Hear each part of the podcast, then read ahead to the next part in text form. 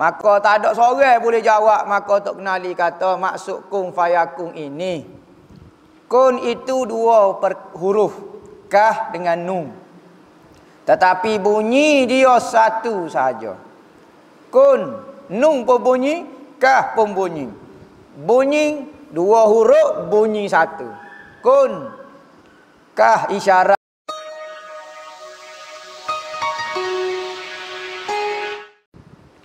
Maha suci Tuhan daripada menyerupai bagi akuan. Akuan ni apa dia? Makhluk. Nah, asal daripada kata kaunu. Mari daripada kalimah kun fayakun. Setiap benda yang lepas daripada perkataan kun fayakun, maka keluarlah akuan. Maka Tuhan cipta dengan kun kah menjadi ke akuan? Tak. Tuhan cipta makhluk dengan kudrat. Bukan kata Tuhan cipta dengan kum. Tu ayat Quran tu dalam Yasin kata, innama amruhu iza arada syai'an an yaqula lahu kun fayakun. Tok Kenali pernah tanya ketika mengajar tauhid. Dia kata gapo dia maksud kun fayakun. Oh nah. Maka tak ada seorang boleh jawab. Maka Tok Kenali kata maksud kun fayakun ini, kun itu dua per huruf, kah dengan nun. Tetapi bunyi dia satu sahaja. Kun, nun pun bunyi, kah pun bunyi. Bunyi dua huruf, bunyi satu. Kun, kah isyarat kepada iradat, nun isyarat kepada kudrat. Apabila iradat nak, kudrat buat selalu. Apabila iradat nak, kudrat akan buat. Dan tak ada orang boleh halal di antara keinginan Tuhan dan perbuatan Tuhan. Kita, di antara keinginan kita dan perbuatan kita, Tuhan duduk tengah tu. Jangan duduk koyak. Kita nak makan nasi, kabar-kabar tak boleh makan nasi. Nak, nak. Nak makan nasi, nak. Lepas tu tak boleh makan nasi. Oh, sudah. Ingin saja. Kehendak ada, tapi perbuatan tak ada. Ha, sebab Tuhan berlaku. Tuhan apabila dia nak, tak ada orang boleh halal. Eh, ha, bukan kata Tuhan cipta dengan kun. Oh lah, kalau bahaya di Wahabi, kat Tuhan cipta dengan kun. Kun, langit, kun, pak kun, kun, kun, payakun berlaku. Eh, sebab ayat Quran itu kata, Tuhan akan kata kun ayyakula lahu. Akan berkatalah Tuhan baginya. Apabila dia nak satu benda, maka dia kata apa? Kun fayakun. Kun, jadi, maka jadilah. Gitu ke? Tuhan cipta dengan kun. Kun, kun, kun, kun, kun, kun. Eh, langit kun. Ah, malaikat kun, kun, kun, payakun, payakun, payakun, habis jadi belakang. Tak. Mustahil Tuhan cipta sesuatu menggunakan alat dipanggil kun. Nampak jenis tuku ke jenis gapo ke, nah dipanggil kun. Maka iwak kelekong bunyi pauk tobek. Ah, maka Tuhan tak bisa alat dia rupanya bisa. Tuhan tak perlu kepada sebagai jenis alat dan bantuan di dalam mencipta makhluk. Maka kun di sini adalah isyarat sahaja, kiasan kepada iradat dan kudrat Tuhan. Nah, kun fayakun. Kerana apa? Kerana katanya ulama usuluddin, kalaulah Tuhan cipta dengan kun akan berlaku masalah.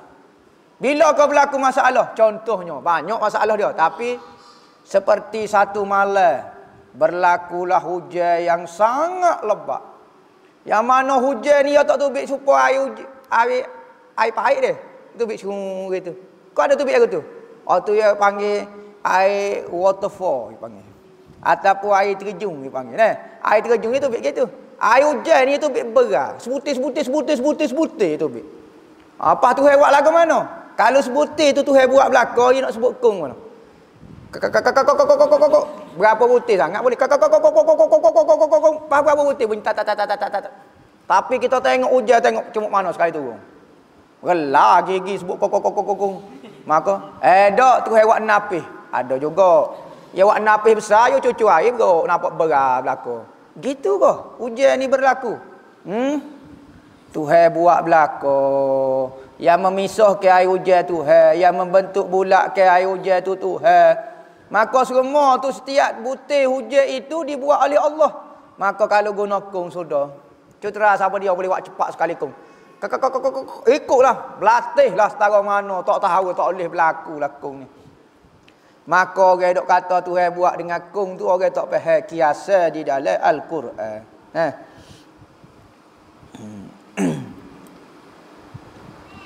Tu akuan, maksud akuan ni makhluk. Tuhan tidak menyerupai bagi akuan, yakni ciptaan dia. Mustahil Tuhan serupa dengan makhluk. Kerana kalau Tuhan serupa makhluk, beza apa makhluk dengan Tuhan? Apa pedah apa makhluk sembah Tuhannya dah tolak. Ah, tak mustahil. Berbeza sama sekali di antara Tuhan dengan makhluk. Tak mungkin kalau benda sama saja, pedah apa sembah. Sebab tu kita tak boleh sembah makhluk, sebab benda sama. Tak layak pun kalau disembah. Sebab apa kita kena sembah Tuhan? Sebab dia tidak sama dengan kita. Kita lemah, dia hebat. Kita bodoh, dia cerdik. Maka hak itulah menyebabkan makhluk kena sembah Tuhan. Makhluk tak boleh sembah sama dia sebab lagu tu. Tarah lupa tolak. Eh, hamba mengaji bijak. Saya ada dua P H D. Ah. Ha. Awak ada P H D tak? Tak ada P H D. Patut awak kena hormat saya. Tak juga. Pak Boh. Ya, sama-sama makhluk ke demo. Eh. Ha. Tiada meliputi dengan dia oleh segala pihak. Tuhan tidak diliputi, dikelilingi oleh pihak. Atas, bawah, kanan, kiri Tuhan tak ada. Kita ni diliputi, kita jalan gilah mana-mana pun. Kita akan ada atas, bawah, kanan, kiri kita. Mesti ada. Kita pergi terbang ke planet Pluto. Maka kita berada di atas langit. Nah, lepas tu bumi. Bumi berada di bawah kita. Ha, diliputi oleh tempat semacam. Gilah, hunggarlah kata mana pun. Hatta sehingga ke debu sekalipun ada atas dia. Sebelah atas debu, sebelah kanan debu, sebelah kiri debu. Ikutlah apa dia atom, kau apa dia, kau belah dua jadi. Khabar proton, neutron, apa dia? Proton saga apa, tak tahulah tu bit khabar-khabar ni. Hak tu pun ada juga atas, bawah, kanan, kiri. Maka atas, bawah, kanan, kiri adalah sifat makhluk. Tak boleh kita kata pada Tuhan. Salah kita tanya Tuhan berada di mana? Salah. Tuhan berada di atas ke duk bawah? Ah, Tuhan duk atas. Ah, salah juga. Ah, patut je nak kata Tuhan duk bawah. Tak, Tuhan tidak bertepat. Tepat itu sifat bagi makhluk. Oh, apa lagu mana hamba tak nampak lagi.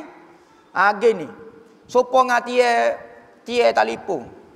Ada ke orang tanya tie telefon ni, tie telefon ni tino ke jatuh? Oh, bukan sifat dia, orang tak tanya.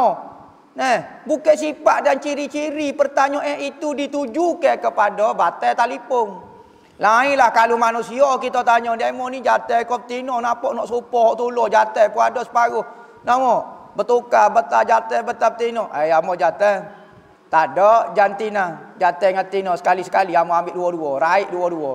Tak boleh sama ada demo nak jadi jatah kau jadi tino. Tu bab tu tanya jantina tu.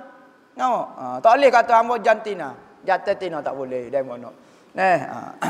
Maka manusia tu ia ada lagu tu. Maka sifat-sifat hok boleh kita tanya. Nah, macamnya Tuhan tak boleh ditanya. Sebab bukan sifat dia. Kalau orang tanya, jadi lucu. Orang tak faham hakikat Tuhan dia tanya. Supaya pergi masuk dalam supermarket. Masuk dalam kedai makan. Masuk dalam restoran. Pergi tanya. Waiter mari tanya. Abang nak makan gapo abang? Abang nampak macam bijak pakai spek eh? Oh, abang nak makan nasi goreng. Oh, nasi goreng lagu mana tu abang? Ada nasi goreng hok boleh buat ukahnya. Oh, nasi goreng ukahnya. Ai bukan sifat nasi goreng ukahnya orang tak tanya bang. Kalau nasi goreng ni nasi goreng berhudai ke, ah boleh nak tanya. Abang ni nampak semak saja ya. Nampak macam cerdik. Soalan ni tak masuk akal dengan nasi goreng boleh buat ukahnya. Ataupun buat lawa apa? Ah boleh buat pulas keru. Mana boleh kata nasi goreng pulas keru bukan sifat dia orang tak tanya. Jadi lucu. Awak ni luculah. Eh ah. Bahasa cid, bahasa bahasa apa bahasa lembutlah. Kalau bahasa kasar kan, awak ni bodoh lah. Minta lihat lagu tu, nampak awak ni lucu lah. Nah, padahal nak suka dah kawan tu. Dia tanya nasi goreng, awak pula sekeru, tak ada apa lah. Bukan sifat dia, maka Tuhan orang tak tanya benda lagu tu. Ni ada bahas perkataan-perkataan benda-benda yang mustahil dengan Tuhan. Sungguh pula tu. P H D dah pula tu, doktor dah pula tu. Hmm, orang kampung tak tanya soalan lagu tu. Bukan tajuk tu, hai tu. Nah, oh, macam-macam.